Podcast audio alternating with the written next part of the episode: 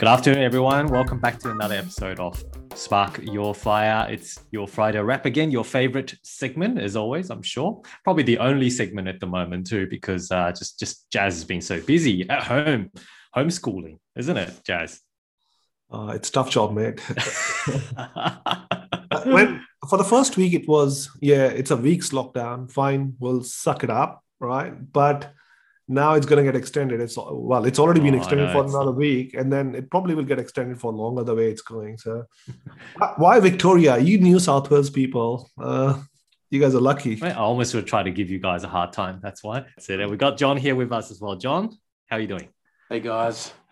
So as I understand, so Jazz is back in lockdown. So that means Jazz has been wearing the same pair of tracksuit pants for 15 months now. That's true, but sad that we are in lockdown, but it is what it is. No point complaining when you can't do anything. Keep the optimism, though. I mean, that's the whole idea that we tried. I mean, yes, even though it's a lockdown, but it's a temporary status, and I'm sure, with how everyone is tackling and everyone's trying to get vaccinated, we'll make sure we get it under control. So basically Our thoughts are with all the Victorians that's out there, including you, Jazz, to hopefully restore some normality very, very soon.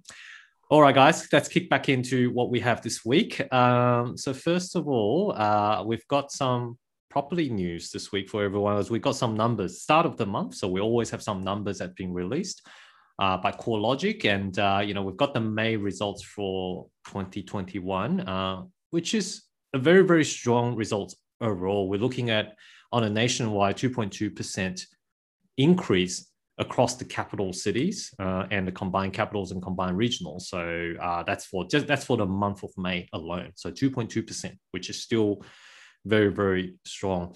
And the outstanding performers, we're looking at Sydney at 3% for last month and Hobart at 3.2%. So Tassies are definitely going very, very gangbusters down there. And Darwin at 2.7%. as well. So, there's a few top performers that's been going on that basis for the month. I don't know how sustainable this can be, though. I mean, to be honest, it's, we're looking at the March data and it was absolutely shooting over the roof. And everyone's kind of saying, it needs to start cool down. Yes, it has cooled down a bit, but, looking at these figures, I don't think it's actually slowing down that much, in honesty. I don't know, gents, what are your thoughts? So I find it interesting, and this is what John and I were discussing before the podcast, that if we were to be asked last year, which we did discuss on the podcast last year at some point, which cities will outperform, Sydney surely wasn't on the list. It was, but it was more towards the bottom or somewhere in the middle. But looking at this figure that we have got in front of us for the month, it's amazing how well Sydney is performing. The only thing that comes to mind is it expats and plus the investors in Sydney who are seeing the opportunity with equity built up, trying to rotate it back into the property market. I mean, we know that there was a genuine demand for first home buyers and the owner occupiers, but that is not driving these crazy numbers. I think now that the investors are jumping into the market, they are seeing the opportunity. They think the prices will move over the next year or two, which ties into the Guy Debelle story, which we'll discuss in a minute. I think all together kind of says that, Sydney is running hot for those reasons. But I am not a Sydney expert. I know you guys are up there. So maybe John, and you can comment a little bit more on it. Yeah, I think John will probably be the best, given the fact that your buyer's agency is obviously helping a lot of expats. How are you seeing on the ground at the moment in terms of the client demand? Yeah, it's busy, it's hot. So my take on because I think exactly, Jazz, why Sydney? The three of us were asked at the beginning of the year to rank our capital cities, and all of us, myself included, we all believed Sydney would go up, but we thought it would be the slowest growing capital city because it's the biggest, is coming off the highest base. So to see Sydney outperforming at Perth, for example, or Brisbane is surprising. So here's my take on why I think that is. And I'm going to alienate 70% of our listeners. But the reason I think Sydney's outperforming is because I think that a couple of reasons. One is I think there's a bit of a flight to quality. And I think Sydney is the premium market in Sydney. Melbourne would be doing better, but for lockdowns too. So Melbourne's been sort of artificially suppressed, but we will otherwise see a stronger Melbourne market. But I think there's a flight to quality, and I think that's what Sydney represents. The analogy would be, in a commodity boom market, you get the big caps that move first, and the explorers and the miners and the explorers move later. So small cap moves later. So this is what's happening. Sydney's big cap, and let's say Perth is mid to small cap, if you were to use a stock market analogy. So Sydney's moving first, and it won't run the hardest for the longest, but it'll run first. The second thing is that this is like an upgraders market. This is one of the interesting things that came out of the CoreLogic data is that the part of the market that's running the hottest is the upper quartile, and the lowest quartile is running the softest. So to put some numbers on that, the upper quartile, the most expensive part of the market, is up about 9.5% for the quarter. So that's over 3% per month. The bottom quartile is running at just under half of that. So it's running at about 4.5%. So the most expensive parts of the market suddenly became a lot more affordable with interest rate cuts. So you've got expensive parts of Sydney, and Sydney itself is what's driving the market. So it's an upgrader market. It's a premium boom. It's the upper quartile that's booming. And I believe that all the markets will actually have their time, particularly Melbourne. Like Melbourne's poised. But that's what I think it is. I think it's like the big money moves into big cap first. I think I really like the analogy that you had over there, John, comparing it to the small caps and the big caps, basically, in whatever sector. And I tend to agree. That is one of the reasons as well. Maybe it's starting with Sydney, and we always see Sydney is the in charge or the leader in this space. There are times when it's other states like Perth, because it's a completely different market. But I think I kind of agree. That's the reason. That's one of the main reasons it's probably happening. But it won't be the outperformer over the long run. Yeah, I agree with that. Yeah. Mm-hmm. So when we took our guesses at the beginning of the year, we were probably taking a 5-year view, unknowingly taking a 5-year view. So maybe over the 5-year period, Sydney will grow, but it will probably be the slowest grower. And Brisbane might be the fastest grower, but maybe not in the first year. Mm-hmm. Yeah, I think, but yeah, look, so you're saying the upper quartile, basically, isn't it? John, is the one that's basically contributing mostly to that monthly growth. As such, that's why we're seeing a 3% increase. It's also funny to see from the quarter perspective, Sydney is 9.3%, which is well ahead of all the other capital cities at the moment.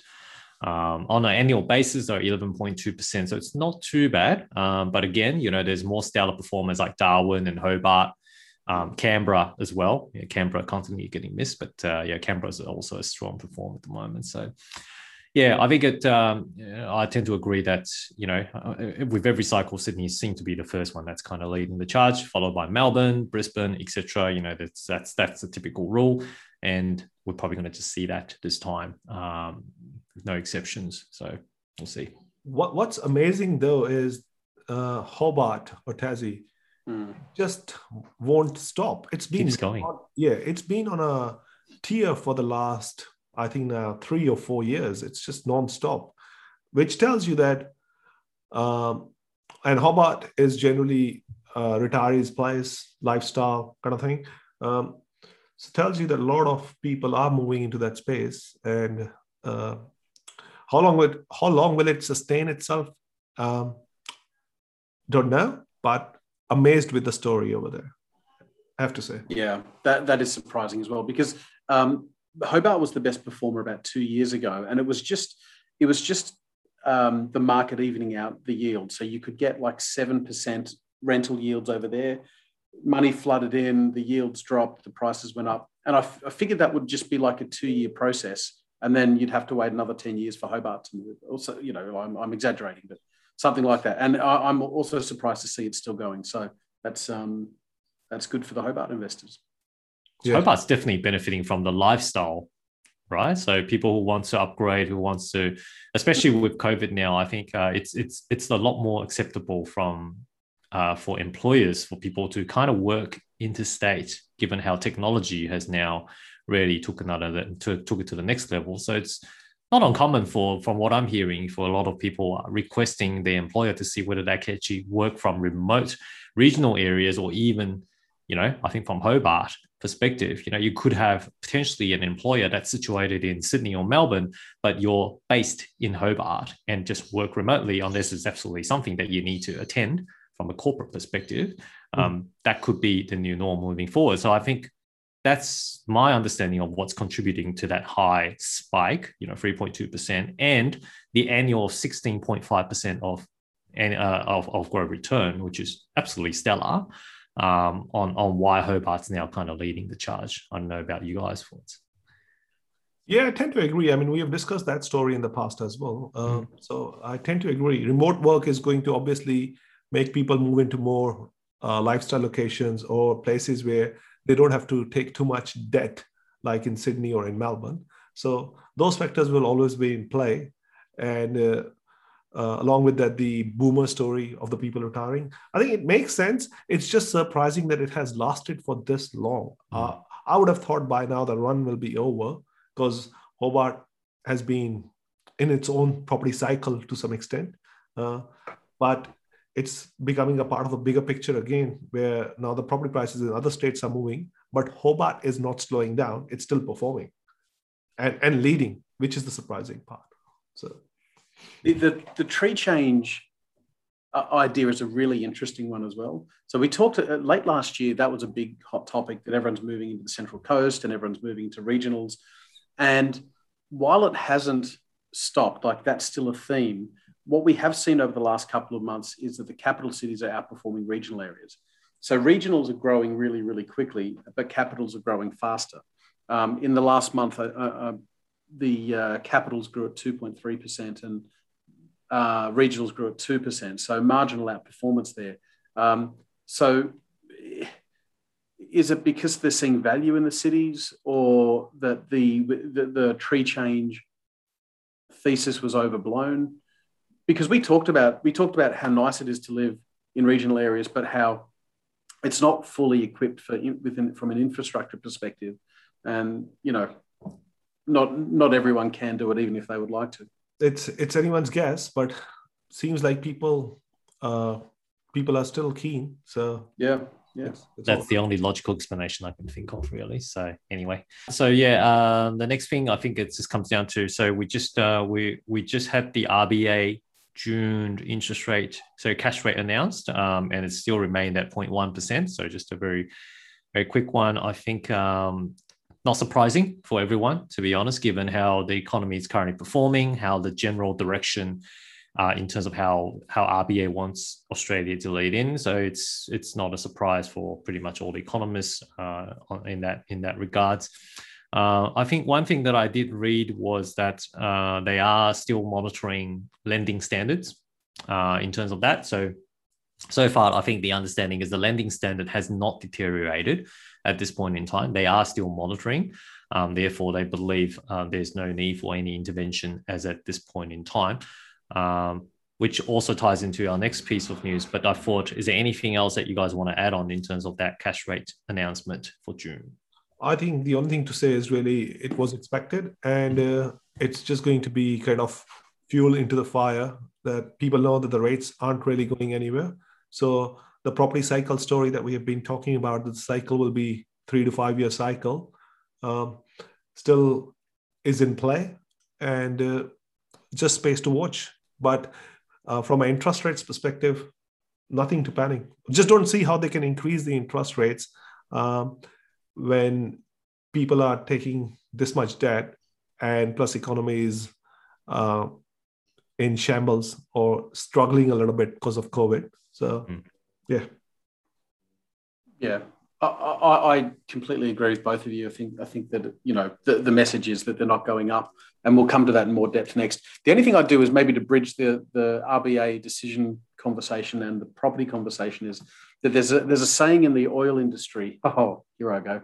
There's a saying in the oil industry that the cure for high prices is high prices, and the cure for low prices is low prices. And what that means is if oil goes to $300 a barrel, every man and his dog will be drilling to find oil. And all that new supply will eventually lower the price of oil. The same as property.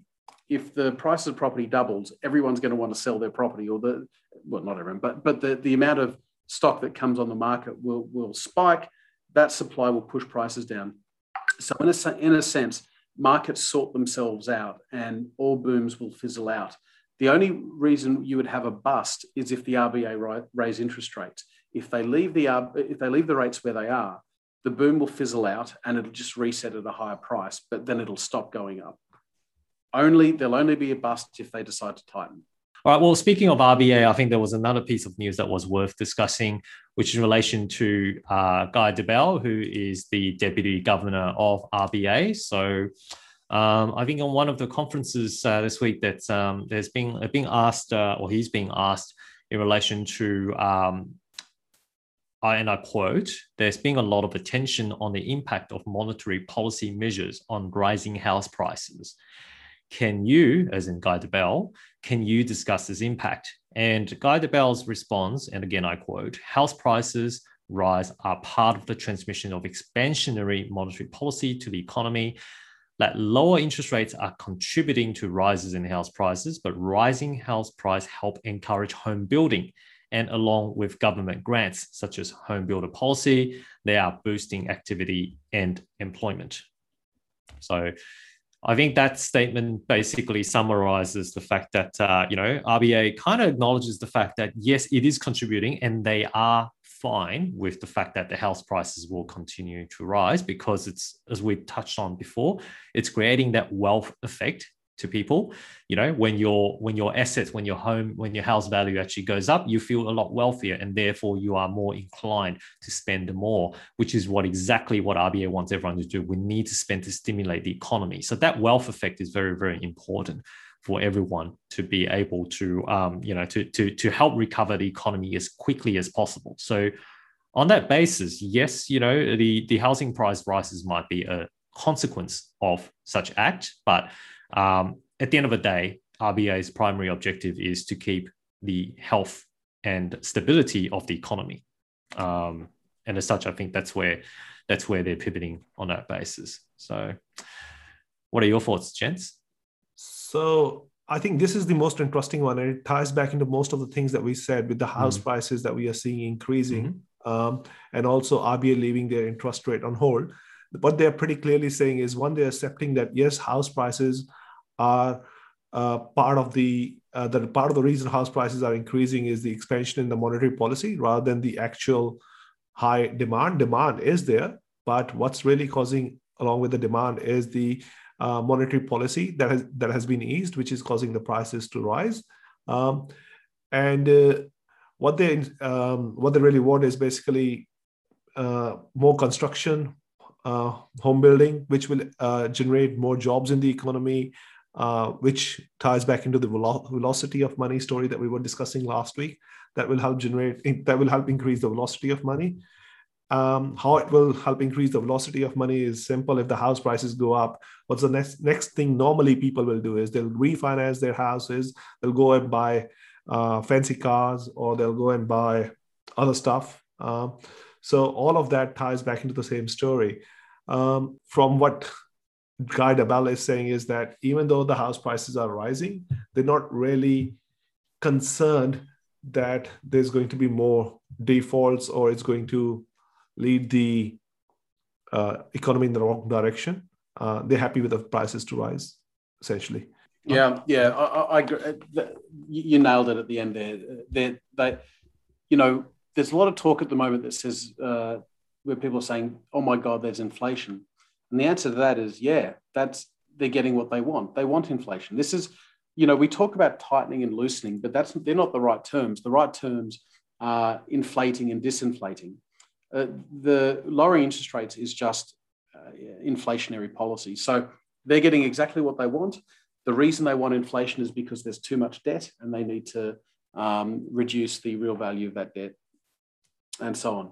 Now, I'm an old classical guy. Like I even hate the word stimulus, because there's no stimulus that the government can do. I'm reading this great book that I mentioned last week called The Bitcoin Standard, because I'm getting right into it, Jazz. Don't worry, I'm trying to understand it. But there's a chapter on the history of economics, or history of money, and he basically says that the problem started in the 1930s when Keynes came along, and the governments, and Keynes told governments exactly what they wanted to hear, which is that you can spend whatever you like, and that's good. But the point is that the problem with Keynes is that there's too much aggregation. He's like total spending and total, total investing. But the point is, like, what investing and who's spending? And the example he gives is like if someone spending to feed their family is the same as a government spending on war, spending is spending according to Keynes. But actually, one type of spending raises living standards and the other type of spending destroys living standards. And Keynesian economics doesn't care about that stuff. All it cares about is savings bad, spending good. And we've been in this debt cycle for 50, 60 years now, because we're told that, spending is good. I would love to see much less spending. I think spending is the problem.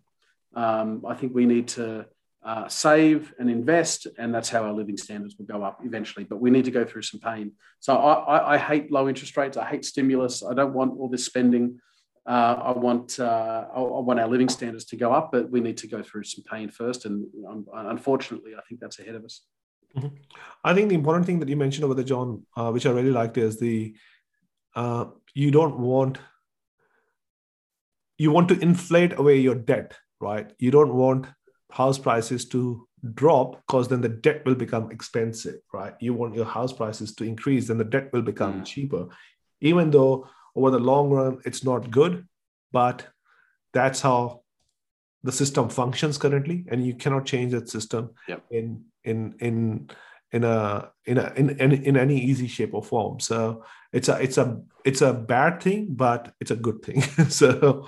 Well, it's so easy to play, right? So anyone listening to this podcast, buy assets. I mean, right, there's inflation, buy assets, right? So obviously what you buy matters, and this is not advice. But we know they're going to do the wrong thing. So own things of value, and you'll be okay. You'll be on the right side of whatever happens. Mm-hmm. So, yeah, interesting. David, any thoughts? I love the fact that John's always been a contrarian. That's to say, you hate low interest rates, you hate people spending. Yeah. I can imagine all listeners are just shaking their heads and going, what the hell is this guy talking about? Anyway, there's certainly logic behind your statement there, I can tell. So I can promise John will leave planet Earth when the interest rates go negative in Australia. Mars, he will drift off. Mate. Yeah.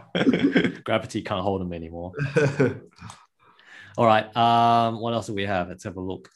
Okay. So moving on from property. So this is looking at shares and commodities. So the S&P ASX 200 is down 0.1%, or about 7.9 points, sitting still at a very high 7,252. I think that's a very, very high point.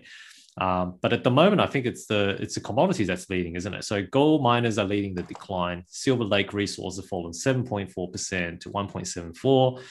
Ramius Resources is down 5.8%. So it's all commodity that's basically leading the decline at the moment. So what's I guess we'll get John to talk a bit about what's going on with commodity spaces at the moment.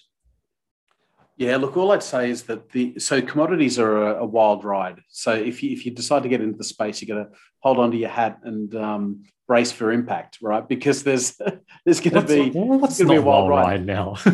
Now, commodities are down today, but at the beginning of the week they were the biggest performers. Like they moved massively Monday, Tuesday, and they're just unwinding the gain. So I suspect if you own your sort of mining shares, you're probably square by the end of the week. But you know what one commodity we don't talk about enough, which is probably the most important one, and certainly the most liquid commodities, the crude oil. Crude oil is just staggering. It's closing in on $70 US a barrel at the moment, and it was about a year ago. So what are we, May? We're June now. So remember in April last year it went negative $30, yeah. And then it hovered around $10 for a while. So it's $70 now. We've talked a lot about the sort of political importance of oil, but yeah. The oil's at $70, and I think it's going higher too.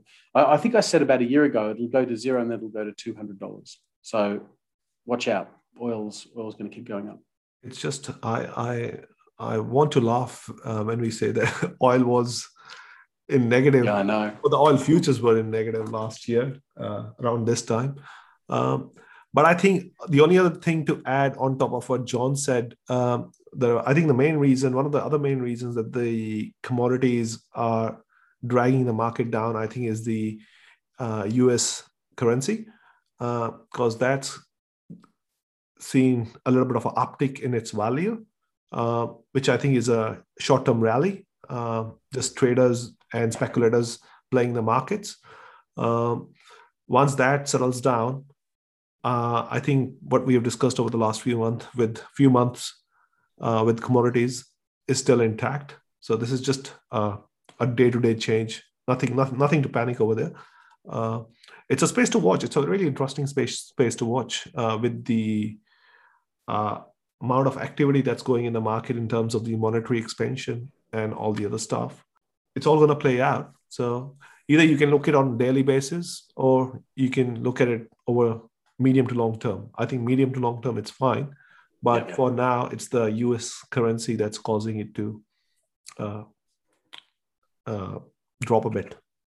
There's so many factors that basically, will influence investor sentiments and therefore causing these fluctuations. It's to the point where, like John, what you're saying, the commodities were rising so much, having a good run on Monday, Tuesday, and then they're going to basically bottom out again.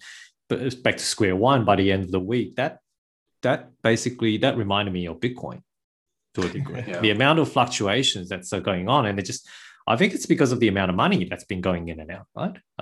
Because there's such an abundance of money that's going in and out. That's what's causing all these fluctuations, to a point where we thought originally that a bit more stability in terms of assets like commodities is not going to have these type of behaviors, such fluctuations. But it's also starting to demonstrate such. So that's the only logical explanation I can give.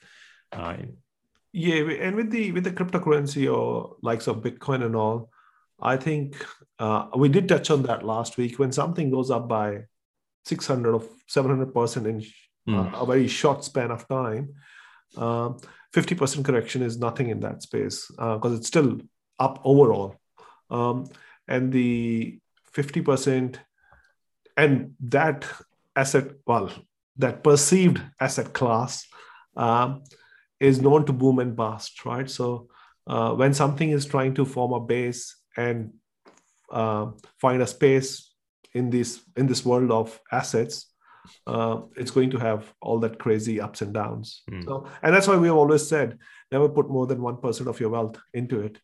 Because if you bought it at 60,000 right now, you're really not enjoying the coffee that you're drinking, probably. So, unless you have to sell out, but otherwise, in 6 months' time, it might be a very different story. I know. I think you never know. What's going to happen? You can also be right, and you can lose money. It's like we can all probably agree that the future of money is digital, but that doesn't mean you know what to buy. You could buy the wrong coin or something like that. It'd be like in the year 2000, having the foresight to understand that the internet's the future, but then buying pets.com. Like, do you know what I mean? Like you can be right and still lose money, and you can be right and still be wrong. So there's so many tripwires out there. You've just got to stick to what you know and do your research. And just to add one more thing with all these inflationary assets, commodities, and all that stuff. With what we talked about the interest rates just before, as long as the interest rates are not going anywhere and the currency itself, it's going down over the long run, even though it may spike temporarily up and down, but we may see temporary up and down fluctuations.